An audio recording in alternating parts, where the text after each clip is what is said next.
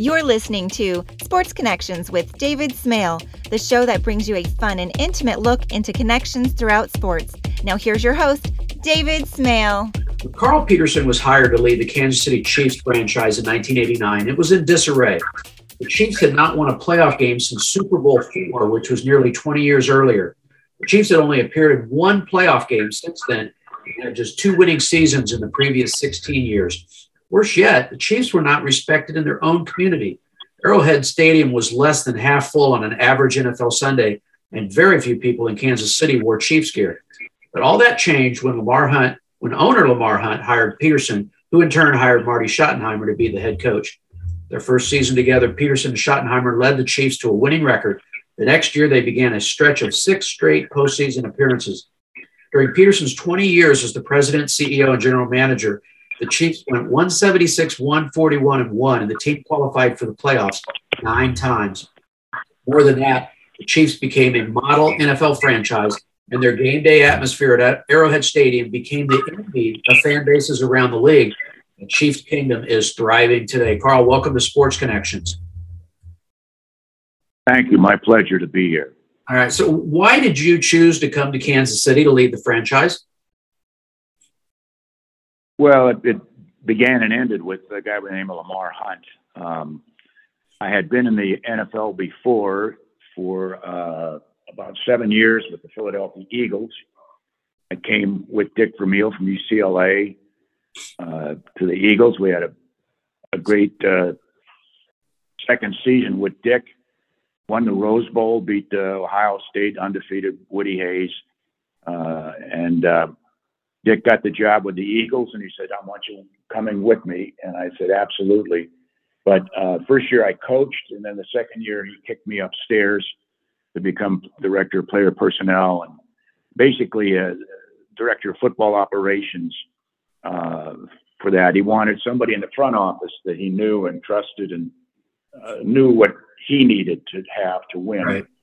So um, I had, you know, I had uh, the opportunity in those seven years to go to a number of league meetings, and I met Lamar Hunt uh, on on a number of occasions, and certainly everybody in the league knew who he was, and that uh, uh I was actually at the first Super Bowl. It was the AFL NFL championship game in LA Coliseum, 1967 January, uh, and Lamar was there obviously with his Kansas City Chiefs to play the Green Bay Packers. Um, uh, having grown up in Southern California, my, my dad had season tickets to the LA Rams. So I was very much of a pro football fan and, uh, you know, watched uh, from a distance uh, the uh, Kansas City Chiefs, who were very, very good the first few years. Super Bowl one, and then they won Super Bowl four. And then, unfortunately, they started a real downhill slide after that, after they fired uh, Hank Stram. But like I said, in the interim, I, I, I got a chance to meet and know Lamar a little bit. And uh, so after I finished uh, my uh, career, although brief, but a, a, successful one with the Philadelphia slash Baltimore Stars of the United States Football League, uh, which some people think is beginning again, and we can discuss that later. But uh, anyway, um, I was fortunate to have a few interviews for general managers' jobs uh, around the NFL because I had made uh, a lot of contacts when I was in the NFL for seven years with the Eagles. And then I got a call from Lamar Hunt, and he said, I'd like you to come to Kansas City, uh, quietly look at my club, tell me what you think it needs to happen. And he said, I'd, I'd like you to possibly consider running it. So his reputation was certainly impeccable and, and loyal and one of you know one of the pillars of the league, as we said. You know there was there was uh, the Maras and New York Giants in the East, as well as as the Rooneys in Pittsburgh, and then there was Lamar Hunt, and uh, so I did that. Um, I, obviously, uh, I said, Lamar, I, I hope you want an honest answer on what I what I found out here, and uh, not a placating one. He said, No, no, please tell me what you think and what you see. And I just said, uh, the franchise is fractured. So there's no trust from the from the top, from the president's job, uh, all the way down through player personnel, through uh, your general manager, to your locker room, to your players. Nobody likes or trusts anyone. I said it, it's a shame, but um, there's a formula for winning. There's a formula for losing, and unfortunately, right now, uh, the Chiefs are mired in the formula for losing, and they've had lost, like you said, uh, almost all the time. Yeah. Um, and so he said, "Well, what do you need to fix it?" And I said, uh, I'll, "I'll be very candid." I said, "This is not an egotistical answer, but because it is so fractured, I think that the person that you hire to run the franchise is going to have to have the titles of president, general manager, and CEO." And I said, uh, "And uh, that's candidly what I would need to have uh, to come to Kansas City to do this." And I said, "And I know it's a an awful lot to ask of you because you're actually going to have to say goodbye to three individuals that hold those positions right now. And a couple of them have been with you a long time. But um, in my humble opinion, it's not going to change until there's one voice. So you, you're, you are an absentee owner. I know you're not going to change and move from Dallas, Texas to Kansas City and uh, I don't think it's necessary.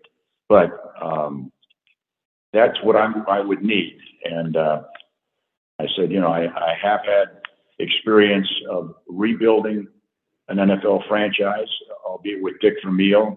We, we walked into almost the same thing in Philadelphia. Yeah. We had no draft choices for the first three years. They hadn't won in 16 years. And in the fifth year, we were in the Super Bowl. And then I said, I got a chance to start something from scratch, from the first paperclip, hiring the first employee, uh, something called the United States Football League, the Philadelphia franchise initially, two years, and we won. We were at all three championship games and won the last two. So I said, you know, I think all of those things that, are, that it will give me a great deal of experience. And lastly, I said, I, I look at this game a little bit differently than maybe most, if you want to say, front office people because I started as a coach. And I said, the ultimate in this game is coaching, teaching players right. how to be better, how to be winners, uh, how to play as a team. And uh, I think that I can hire someone that can do that and, and the other aspects of it. And I said, so, you know, that's what I would need. And Lamar, God bless him, he said, uh, Carl, would you mind if I uh, thought about this for uh, you know, a little while. Yeah. Lamar, you're the owner. Take as long as you need it. call me back. Yeah, call me back in 24 hours. I was living in actually the South Jersey area across the river from Philadelphia. And uh, he said, You're my guy. Let's go. And I said, uh, Thank you. I, I appreciate the uh, confidence and, and the opportunity. And so I actually uh, had the press conference, I think it was like the 21st of December of 1988 and started on uh, January 1st of 1989. But, um, you know, it, it, certainly wasn't just me. I, I had some great people. I was very fortunate to hire some very talented people around me, uh, starting with my head coach, uh, yeah. Marty Schottenheimer. I had known a long time. We had actually coached against each other. He was at the Giants coaching linebackers when I was at the Eagles coaching tight ends and receivers uh, for one year, and then uh, we kept track of each other in that. But he went on to an excellent career in, at Cleveland. And his last year there, you know, he won the division. He won four division titles, I think, at Cleveland. The last one though was with his fourth quarterback. Wow. Quarterback by the name of Don Strock. Yep. Who, who today, who today would be about the same age as, as Tom Brady, but uh, he uh, uh, Marty did a great job of coaching, and then got into an argument with with uh, Art Modell, and unfortunately, sometimes owners think they know the game, know how to coach. I was select coaches in that, and was asking Marty to, uh, frankly, fire some of his coaching staff, including Marty's brother, who's an excellent coach, and uh, um, and a guy by the name of Bill Cowher. And Howard Mudd and, and some other talent coaches. And Marty said, "Listen, Art, if you want me to do that, you're going to have to fire me because I'm not going to fire my staff. Uh, they did a great job. They have for the four years I've been here. Anyway, so he got fired, and then he said, "Carl, I know you're looking for a coach. Can we meet?" I said, "Absolutely." And uh, I interviewed him twice. Once at the uh, East West Shrine game, San Francisco, and then Palo Alto, and then at the uh, Senior Bowl. And he was my guy, and brought him in, and uh, we had already done a lot of work with trying to figure out what our season ticket holders needed and wanted. But I knew right away that they were not going to be the future of the Chiefs because the average age was about 63. Yeah. These 23, 23,000 season, season ticket holders. So um, we had to start doing some innovative, creative things off the field. But the number one thing that they said uh, in these, I did focus groups and uh, surveys and so on with the season ticket holders. They just said, Carl, if we could just possibly get to 500%, just 500%, just win as many as we lose, we would be so pleased. We, you know, we would be prideful of our Chiefs again and so forth. And lo and behold, Marty goes eight, seven, and one the first year, winning season. You're right, and and uh, uh, and the one the one was a tie at Cleveland. Right. If we had won that game and we had a chance to win it, our kicker just had a bad day. Um, we would have we would have been in the playoffs the very first year. But then, like you said, for the next six years, we were in playoffs. Marty did a fabulous job. We got better and better on the field, and we got better and better off the field. And uh, it started to fill up. By the second year, we had our first sellout, and then uh, uh, we'll get in. We'll get into the Carl. We'll get into Yeah. the, the development of Chiefs Kingdom here in just a second. I want to talk a little bit more about about Marty. You two didn't Yeah. always eye to eye, but you guys had a really good working relationship. How did you work so well together? Well, I, would- I would I would share with you first of all that I hired Marty almost immediately, both in Philadelphia and Cleveland, maybe particularly Cleveland. There were articles about this is the worst marriage in the history of the NFL. This this president GM and this head coach will never last. They're both too stubborn. They're both too set in their ways. They both, you know, want to run the, the, the organization from the top to the bottom. And uh, how right they were, right? Our, our marriage lasted 10 years. But um, the, the, the simple the simple answer is, first of all, of course you're going to have uh, differences. You're going to have discussions. You're not going to see everything the same way that. But we both agreed early on that we, we needed to turn this organization around. And the only way we're going to do it is, is to work together. Uh, yes, behind closed doors, we could have just differences, discussions, and so forth about players and, and the philosophy, offense, defense, special teams, whatever. But when we walked out of the door, uh, we made decisions. It wasn't Carl's decision. It wasn't Marty's decision. It was a Chiefs decision. Yeah. Um, and and I think both of us really uh, worked at that, and and it, it wasn't that difficult. I mean, uh, we saw so many things the same way, which was real plus. I, I've always said that uh, general manager and the head coach have to be connected at the hip. And and the general manager's job when I was the general manager, president, uh, the owner would ask the general manager to find the head coach and, and hire him with with obviously the owner's approval. But um, I always felt that was my number one job, and then number two was to give my head coach everything that he needed to win, and that begins with the staff that he wanted. Right. Um, and he wanted a lot of those uh, coaches, obviously from Cleveland, to come over with him. He had some other guys. Did, however, I could assist him with that. In the NFL, you're you're supposed to ask permission of ownership if you want to talk to a, coach, you know, from another team about leaving that team and coming to you.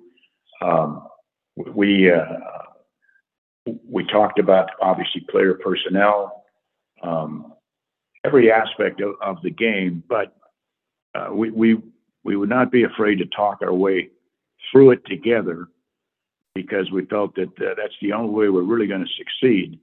And um, like I said, it, it it was amazing how how much we saw the same thing through the same lens, if you will. Uh, not always, but the other part of it was that, uh, and Marty was extremely uh, cooperative do some of the things that I felt needed to be done with the head coach, by the head coach, and helping us, quite candidly, fill that stadium, sell season tickets in there. We went out on caravans together. We took initially we took uh, the older uh, Chiefs players that were still in town, Walter White, Ted McKnight, um, uh, Jan Stenerud, Len Dawson, Bobby Bell, and uh, we toured around in caravans in Kansas and Missouri and Nebraska and selling season tickets. I mean, we had how we were, they, they made fun of us in the paper that we were a vaudeville show. You know, we, we get up there and we're hawking the Chiefs. Well, we were. And, and, and, uh, but we were sincere in, in how we were going to do it. And, um, and Marty dug right in with it. I mean, he, he never said, Hey, I'm too busy. I can't do that, or I shouldn't do that, or whatever. I don't want to do that. He was he was always there and uh, really made a difference. Uh, as they said, a lot of people they call it the Carl and Marty show. Yeah. and uh, you know you can take that any way you want, but we sold, if you can believe this. Like I said, the year before I came, we came. It's 23,000 season tickets. By the time we kicked off for our first year, 1989 we had sold 37,000 tickets. And uh, I'll never forget this. Uh, at a league meeting, Lamar was very proud of that, very proud of that. And he stood up and announced it to his fellow owners. I'm sitting next to him there. And uh, people don't know this. Billy Bidwill from the St. Louis Cardinals at that time stood up and basically called Lamar Hunt a liar. Okay, I mean, hmm. you talk about the meeting stop right there. Yeah, mean, basically accused him of falsely giving this information, and it you know took Lamar back a little bit. And Lamar said, "Billy, you want to come over and count every one of those thirty-seven thousand season tickets? I'll be right there with you." And but Billy, you know, he was the old of the old school philosophy that listen, if you win, they'll come. If you don't, they won't. And uh, I think one of the things that I learned uh, pretty well was in something called the United States Football League, a new pro football league in the spring. I learned sports marketing. Yeah. You know, I, I was a football coach and, and a player personnel guy, but I learned there's another aspect of, of the game and it's the entertainment value. And that, uh, that's what, you know, uh, took off the, the, uh, the tailgating thing, uh, the same thing. I mean, Marty would have if I had asked him, but he, I didn't want him to on game day to come out and walk the parking lots with Lamar and I. We went every every uh, Sunday morning out and walked and, and stopped at as many tailgate parties as we could. And and uh, Lamar Hunt there, you know, he, he'd walk up and he'd say, "Hi, my name's Lamar Hunt, and and what's your name and where are you from?" And boy, that's a great looking you know, brisket that you're you're barbecuing here for the game today. And, and I mean, and people would say, Mr. Hunt, I know who you are. anyway, you know, uh, uh, and Carl, I know who you are. And, and gee, it's great to have you guys out here. And I said, no, it's great that you're here. And yeah. uh, so we, I, I, a thing I told Lamar was, uh, that was one aspect. I said, I know the Midwest. I know the football fan in the Midwest and I know how much they love to tailgate. I had been to Missouri, to KU, K State, Nebraska, and that, and and I said uh, we're going to accentuate tailgating. We got yeah. we got a parking lot where we can park twenty six thousand cars. huge, you know. We share it with the with the Royals, and uh, uh, I said, Lamar, I need you here to help me judge these tailgating contests. We want to make we want to make game day at Arrowhead so special that everybody wants to be here, even if they don't have a ticket.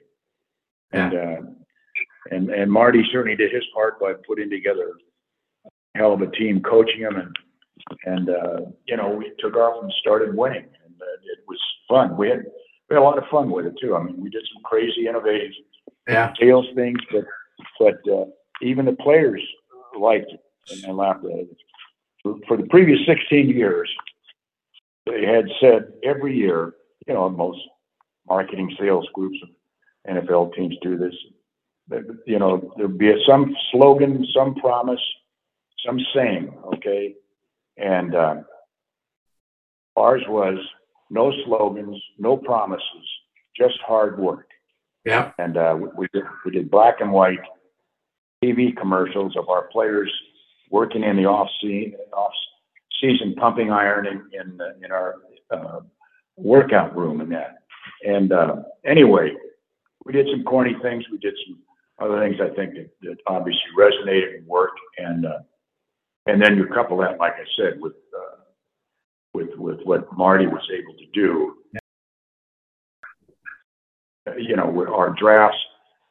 I know I know who I hired as a defensive coach. Right? He was a he was a coordinator at Cleveland before he got elevated to be the head coach after Sam Rutigliano left.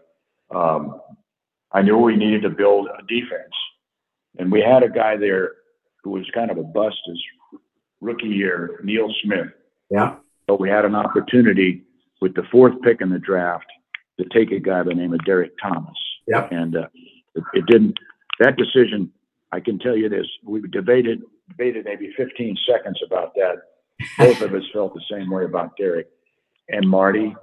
Uh, frankly, accentuated the defense, and it became very special. And once we filled a stadium, we, we got the fans involved. And Tim, like I said in, in your book, your your, your guy's book, really uh, recognized it. I, I really I appreciated that. I, I would have appreciated probably even more, but uh, the noise factor at Arrowhead, the way the stadium's built, and that, you know, we got to a point we tried to suffocate any offense that came in there and Yeah. tried to audibilize. And I mean, uh, we rattled more quarterbacks. I don't think we played a rookie quarterback in seven years that didn't throw at least one or two interceptions the first time they walked into Arrowhead. I mean, Yeah.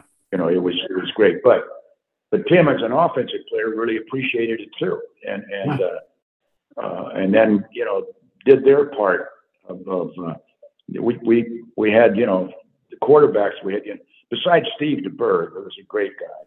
Some people forget this.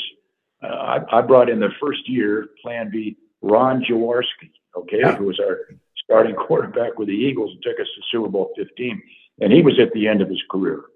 And, and I brought in, and it's definitely in there, and I knew Tim would, would, would talk about him, Mike Webster. And we brought Mike in to become the offensive, assistant offensive line coach. And after about three practices, Mike came to Marty and to me and said, you know what? I think I can help you more uh, between the lines than, than standing on the sideline. And uh, he was our starting center the first year. And, and then Tim, we drafted him in the second year. And Tim learned everything he could from Mike Webster. Yeah. What a great teacher. But, um, you know, one thing builds on another, and, and we uh, we had a lot of fun with it, um, and we just uh, kept getting better every year. So Yeah. it was You know- a good it was a good formula. You and I have talked in the in the past about the what's now known, excuse me, as Chiefs Kingdom is really more of a college atmosphere than a than a pro atmosphere. And I know you were very purposeful in that.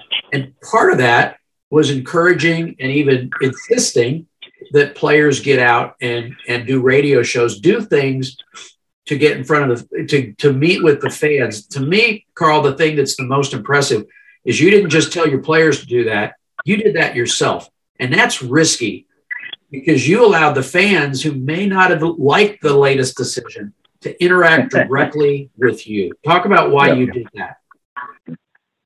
Well, uh, first of all, I had asked Marty to do it because you know most head coaches and and Marty uh, just it was very candid. Or he said, "Carl, uh, you know, um, I'm not going to be comfortable doing that." He said, "I'll do all the interviews, you know, on game day, uh, record them before the game, and and uh, during the week, but he said, uh, uh, I would much rather spend my time preparing for the uh, the game on Sunday, and uh, and I said fine, and then I said uh, to myself, I said, look, at somebody from you know the front office, the coaching, whatever, has got to do this because fans need an outlet that they can either come or call in and bitch about what you did and how terrible you did it and why would you do this and how could you be that stupid or uh, talk about it, brag about it, yeah. you know. And uh, um, you're right, players. That was that was a, a tricky decision. I can tell you that. Marty was was not real thrilled initially, but um, it, it was again, like I said, part of the plan to get players involved in the community, and uh, uh, and some of them obviously jumped into it, like Tim, and did a great job with it, and were uh, really really good. Um, I, I I could tell you a story on on Tim though that uh, was a, a bit of a a stumble or a fumble uh, in one of his shows. But at the end of the day, um, you know, it worked. And and uh, people, I know people like to meet players. After if if if a player got out there, you know, Tim Grunhard, and met and shook hands with with with Joe Schmatz and his wife or whatever, Joe Schmatz is going to be a fan of Tim Grunhard the rest of his career. Yeah. And and hopefully the rest of his career is at the Kansas City Chiefs. Um, you know, uh, they were so good. That I started also then, as you you know, something called the Chiefs ambassadors. I wanted to get all the Chiefs players who had retired in, in the Kansas City area to get re-involved with the Chiefs. Uh, they hadn't done this before. Uh, basically, the, Chiefs alumni. I wanted them to uh, yes, help us sell tickets, but more importantly, to get involved with our players and, and help them uh, get acclimated to the community of Kansas City. And uh, they would come to uh, practices. We took them. We took we took four or five of them on every trip with us.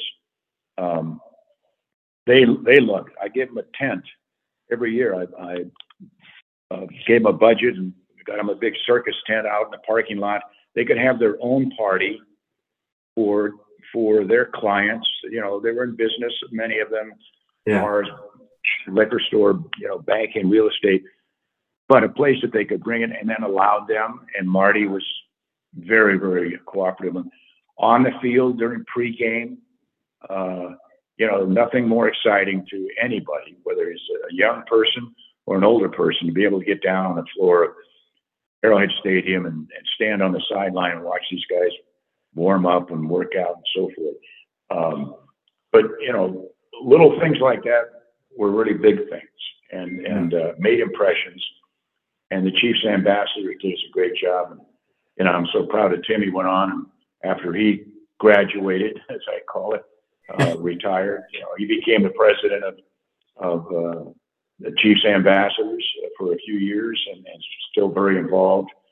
Uh, the Derrick Thomas Neil Smith Third Lawn Foundation, uh, he's very involved in. I've, I've, been a member from when we started it with Derrick as one of the very first uh, 501c foundations. But um, you know, it, it, again, it takes a certain type of player. Not everybody, right? You know, can get up and, and, and talk and and uh, be gregarious with people. And that Priest Holmes, great, you know, I had him sign the addendum. I had every one of these players sign this addendum. Like I said, agents were pissed off because I wasn't paying them, but I said, this is their paying back to the community. This is their thanks for giving back. But uh, he said, Mr. Peterson, I, I, I'm not a, a guy who can get up and talk in front of anybody. I said, What do you like to do? He said, I love to play chess. Huh. I said, Okay, why don't you every Wednesday night go to the Boys and Girls Club and teach some boys and girls how to play chess? Huh. Guy, guy's a magnificent, magnificent chess player. Obviously, I mean, you know, he was a great running back. Had had uh, like Marcus, who we learned from uh, uh, peripheral vision, you couldn't believe, and anticipate the defender's move before the move the, the defender does it, you know, make a miss and all the rest. Anyway, um, so again, we had, uh, and then they would start their 501c foundations. Uh, my uh, director of community relations, Brenda Sneesick, uh, Yeah. Tim mentions her.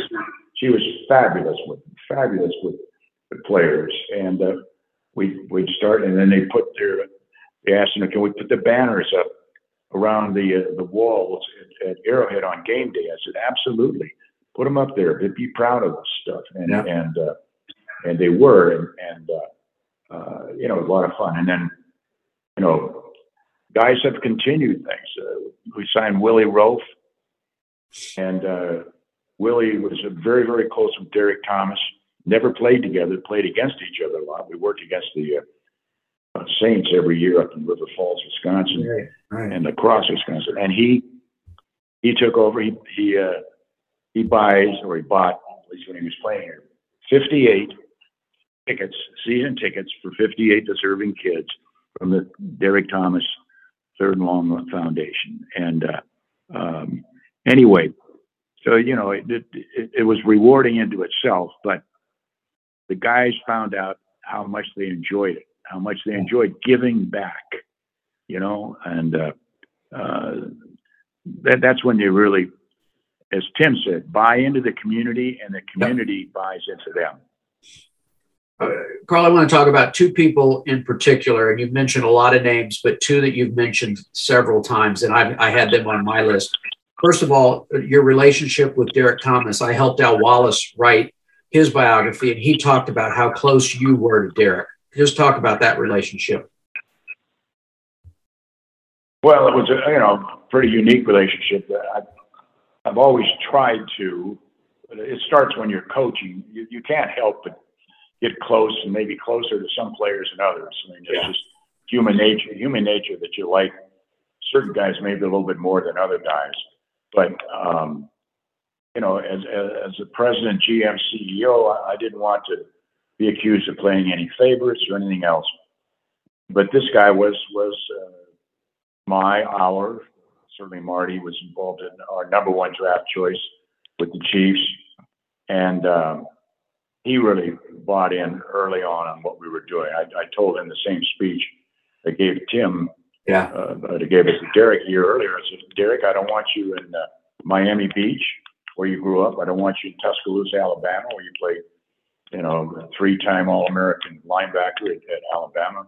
I, I want you in Kansas City and I want you to get involved in the community and that. And uh, and he and he did it. He did it with a great uh, gusto, a, a great smile. He, he uh, fun-loving guy, Yeah. um, but uh, absolutely a magnificent athlete, and uh, could just about do any. Could play probably any position on, on a football team, but.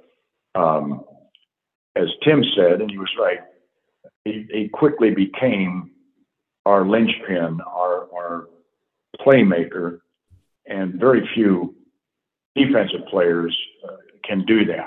And uh, I said that when I introduced him and then accepted for him at, at uh, the Hall of Fame posthumously, unfortunately. Uh, in my lifetime in the National Football League, which is about 35 years, I've probably seen three or four, maybe five defensive players who could change the course of a game. And and uh, during that game, and Derrick was that guy. You know, Yep. Tim wrote about when we when we needed a sack, when we needed a strip sack, we needed a ball, uh, when we needed a big play, uh, when they're driving and we needed we needed to knock them back 15, 20 yards he inevitably came up with the play. I mean, he's just one of those guys. And, um, but he also, for all of his notoriety and talent, that was a very humble guy too. He did an awful lot of things philanthropically that a lot of people don't know, will never know about. Uh, and I was privileged to know a fair amount of it because we were close. But he needed he needed a father figure. Okay, Yeah. his dad he had lost the Vietnam War, he's you know, and pilot and went down. in something called Operation Linebacker. How's that for irony? But that was the, Yeah. the mission that he was on. Anyway, um, and uh, so he he was brazen enough, if you want to say that, he would come up to my office uh, from time to time and say, uh, uh, "Carl." He, never called me Mr. Peters. I said, Derrick. Anyway, he'd say, uh, "Can we just talk? Uh, can we just talk about a few things and, and not football?" And I said, "Sure, come on in, come on in, and let's talk." So he talked about business. He talked about life. He talked about uh, goals, uh, both football wise and after football, that he wanted to, try to achieve. And uh, uh, very interesting guy. And so uh, I didn't want to take too much of, of company time, if you will. So I said, look, uh, you want to continue this? Why don't we uh, have uh, uh, drinks or dinner on Thursday night? We pick a restaurant in the plaza. I live down in the country club plaza. right. And uh, he said, great, great. So we did that for a number of years. And yet, uh, Tim, I, I, was again glad to read your book. Um, as, as I'm sure some guys, players looked at that, maybe coaches too, as, you know, uh, a strange relationship uh, for the guy running the organization to spend that time with, with uh, albeit a star player. But uh, there didn't seem to be any animosity, jealousy, or whatever. Um, Marty and I used to smile about it. When Derrick would screw up, he had he had this pension. He and Neil Smith. It was like a contest. Who could be the last guy to the meetings? Okay, the last guy. With 30 seconds to go, you know, they both jump into a meeting. They just drove Marty nuts with this. And sometimes charter flights out, you know, to a game on Saturday afternoon, and we'd be waiting there on the plane. The only two guys not there yet were Neil and Derrick.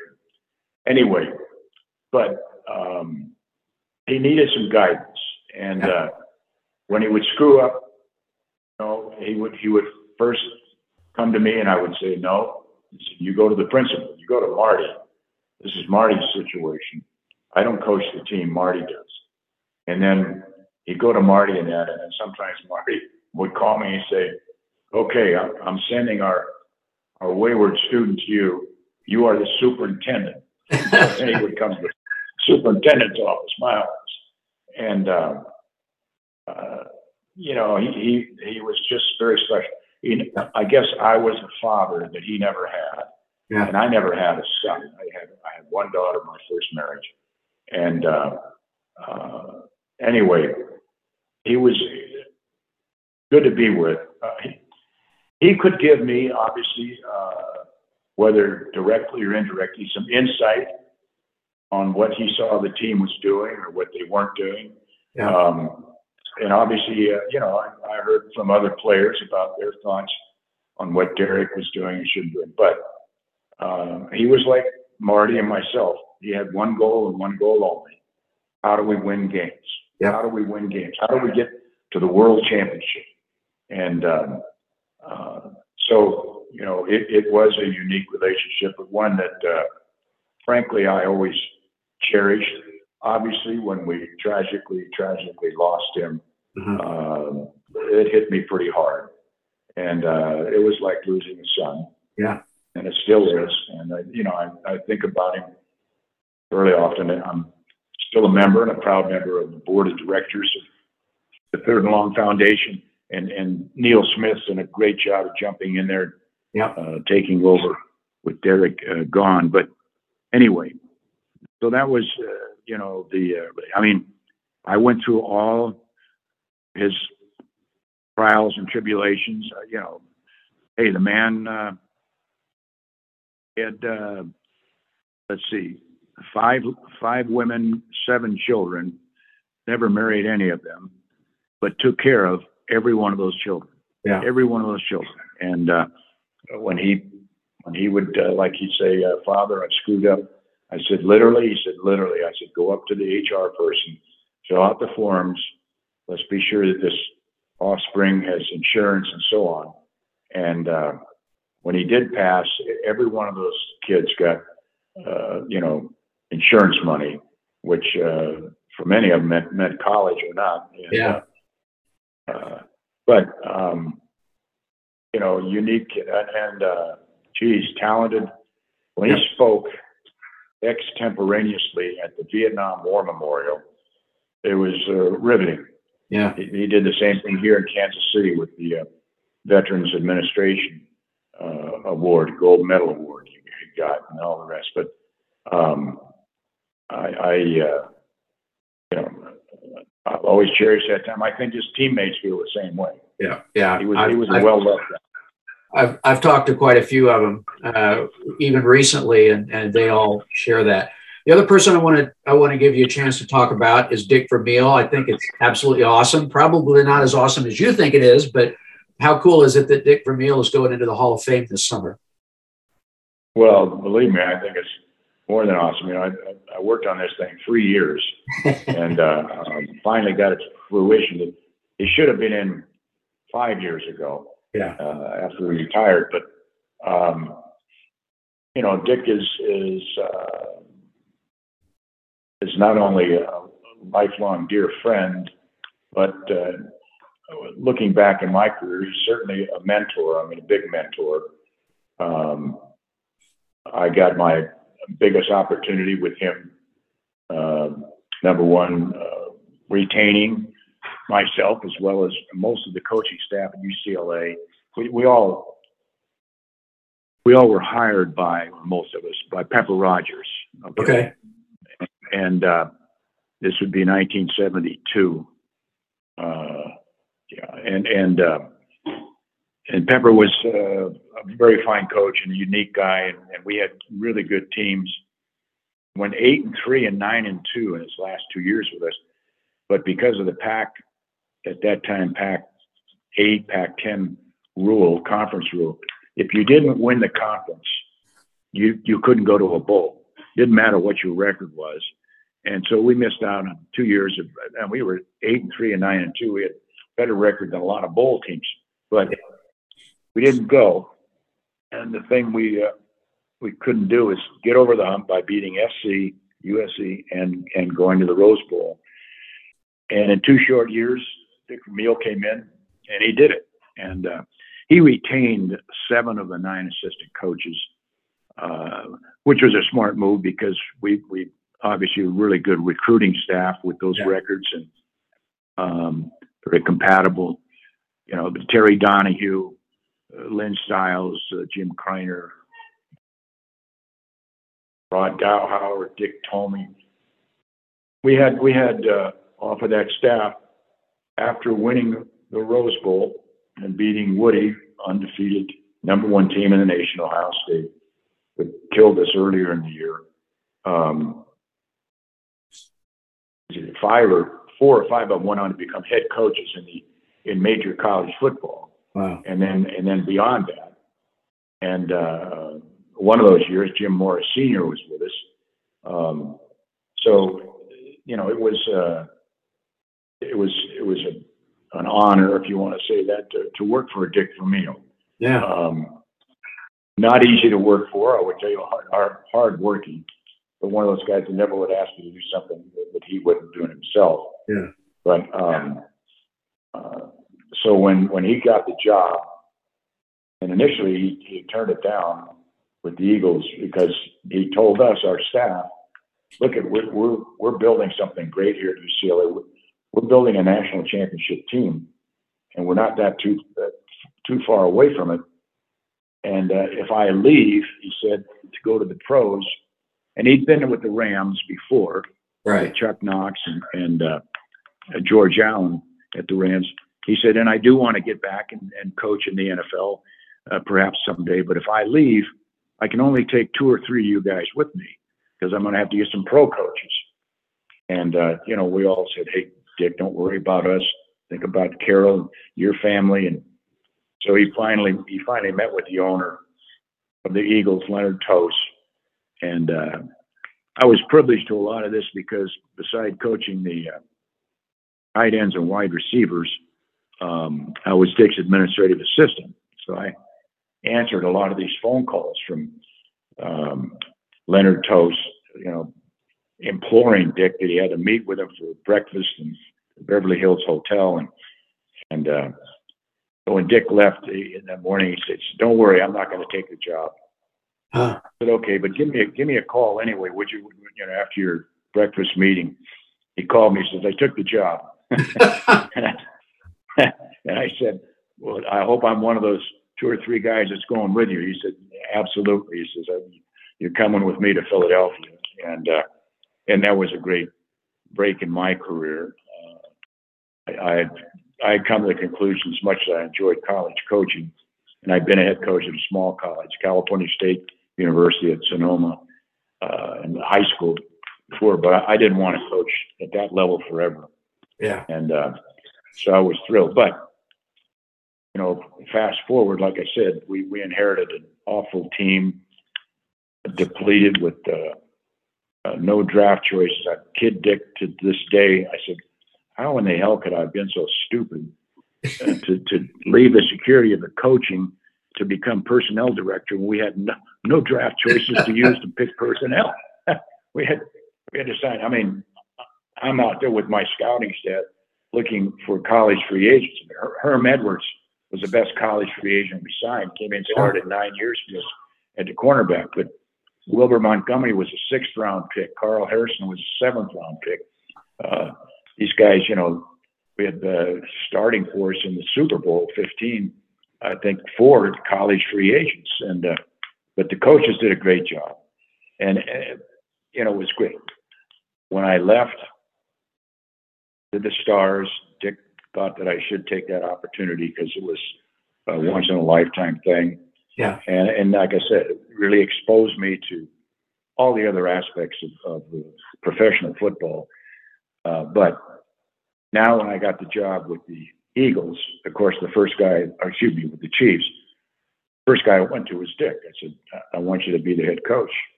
And he said, you know, Carl, I'd love to, but I'm just not ready to get back into it. He had been, uh, uh, you know, retired, burned out, whatever you want to say, and was doing the, uh, the broadcasting with Brent Musburger, college football, and enjoying that very much. And I said, You sure you don't want to be the head coach of the Kansas City Chiefs? He said, I'm sure. I said, Okay, then you will, at minimal, do this. I want you to be our color analyst for the Chiefs uh, preseason games uh, during the, the, summer and come to Kansas City and, and travel with us. And, and he said, You know, I'd kind of like to keep my foot still in the NFL. He said, That, that sounds like a good idea. I'll do that. So he did that. I don't know if you remember that. Yeah. He and, and I, Roger Twibell.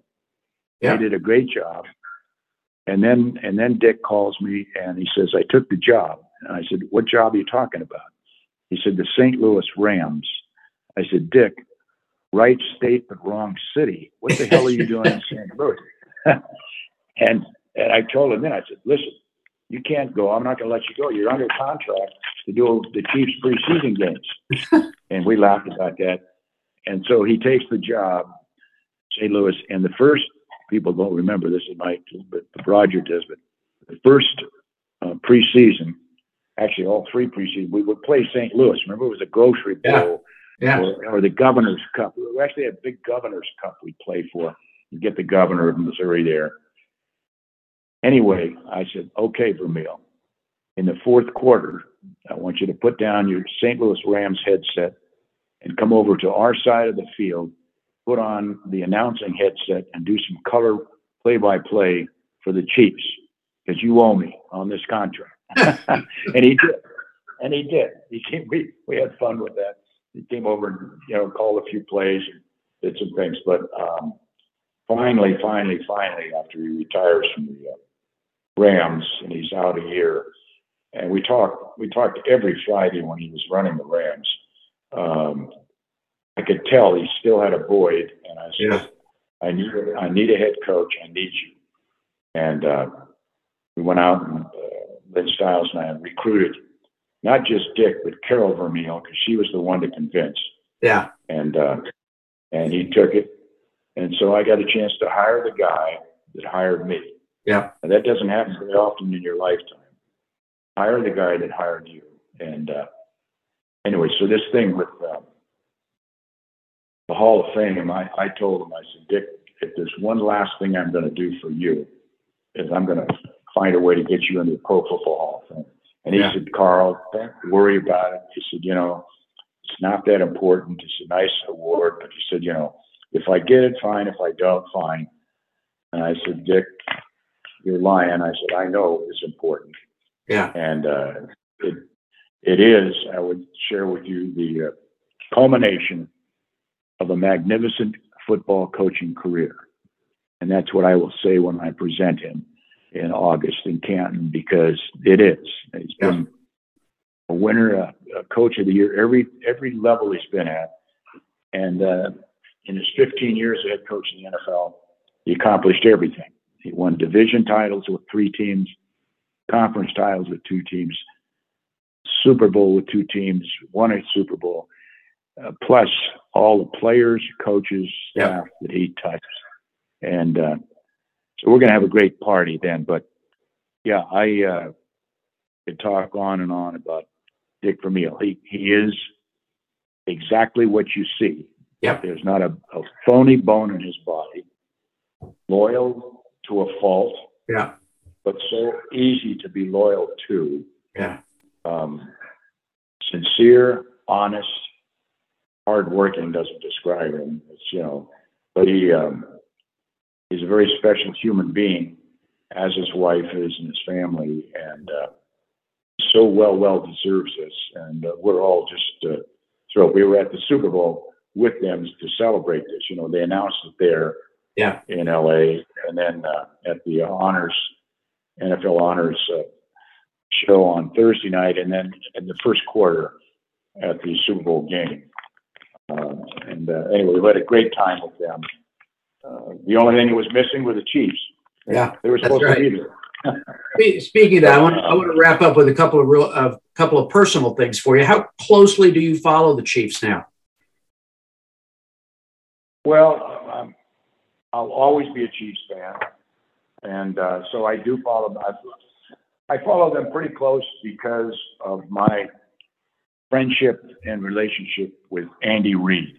Just just as Dick has this, I've known Andy for 35 years. The coaching profession is is one big fraternity. Yeah. And like we say, always meet same people you meet going up the ladder that you may meet coming down the ladder. But um, I knew him all the way back to uh, BYU. Uh, Yeah. a, a magnificent guy himself. Obviously, uh, uh, I don't like the word genius. None of us do, but he's as close to possible as an Yeah. offensive-minded uh, guy, quite obviously. But I will text him before or after every game, and I always say, Andy, don't respond. You got a thousand things to do. Just good luck today, or what a great game you had on Sunday, and that. And he always responds, always. And it's, two or three uh, sentences for whatever it might be, but and he does. I know he does that with everybody. Yeah. But he and Dick, he and Dick were very, very close. Dick was very, very responsible for uh, Clark and the Hunt family hiring Andy Reid, Yeah. and uh, uh, so because of that, I, I I do stay close. Um, you know, it, it, time passes on. I knew, frankly, quite readily knew that when Lamar left, um, I had another year and a half on my contract. I, I was 20 years with them, with the Hunt family, but 17 and a half with, with Lamar and uh, 18 and a half. Um, I knew things were going to change. And so I told Clark, I said, listen, uh, I'll finish this out 20 years, which is a hell of a long run in my business. Yeah. And, uh, but you're going to want to do it your way and that. And he did, and he screwed it up badly the first four years. Uh, what the hell is the GM's name anyway? I can't remember. Got Pioli. Anyway, Yeah. yeah, Scott Pioli. And uh, uh, Dick really helped him because he finally went to Dick and said, Who do I hire? And Dick said, Well, you, you might think I'm crazy, but I'd hire the guy that just got fired after 15 years with Philadelphia, but he's a hell of a football coach and knows Yeah. how to win and build a winning organization. And he did, and as they say, the rest is history. But um, anyway, I, I uh, it was it was great. We saw Lori and I, Norma, uh, at the Super Bowl again this year. We see her every year. You know, she's never missed one. Yeah. She's the only only NFL owner owner's wife to be at every single Super Bowl at 56. Wow. And uh, wonderful, wonderful lady. And uh, you know, I, I, do periodically communicate with with Clark, but uh, maybe maybe a little bit more so with Lamar Hunt Jr. because he yeah. lives here in uh, Kansas City, where Clark yeah. is, is, is in Dallas, and he'll always be there. But um, so, but I still uh, love the Chiefs. I mean, they, they've made some changes. Some I agree with, some I don't. Yeah. But it's no longer my watch. Yeah. All right. I always like to wrap up, and I've really, really enjoyed our time together today. But I'd always like to wrap up with this question, and you can interpret it, interpret the question, and answer it however you feel comfortable. What is your legacy? uh,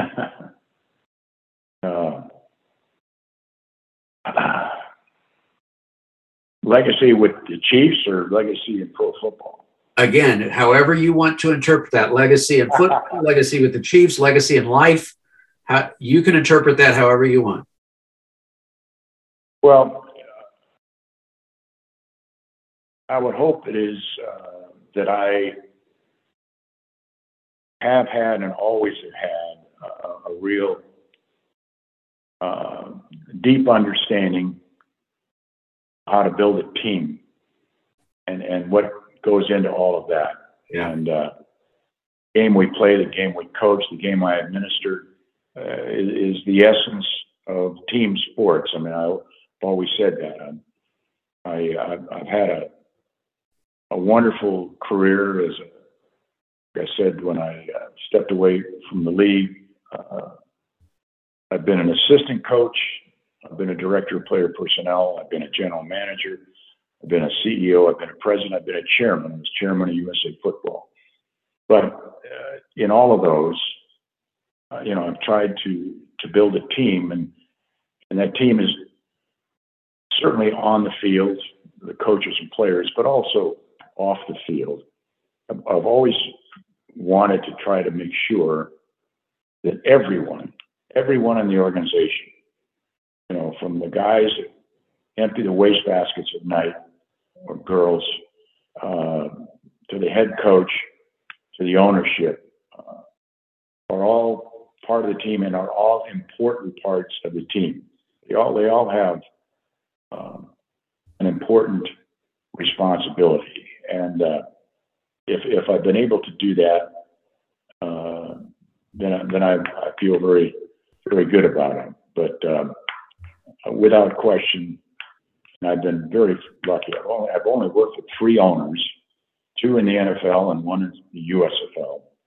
And uh, all of them were terrific, but there was no one like Lamar Hunt. Yeah. And uh, Lamar understood team concept is as good as anybody I've ever known.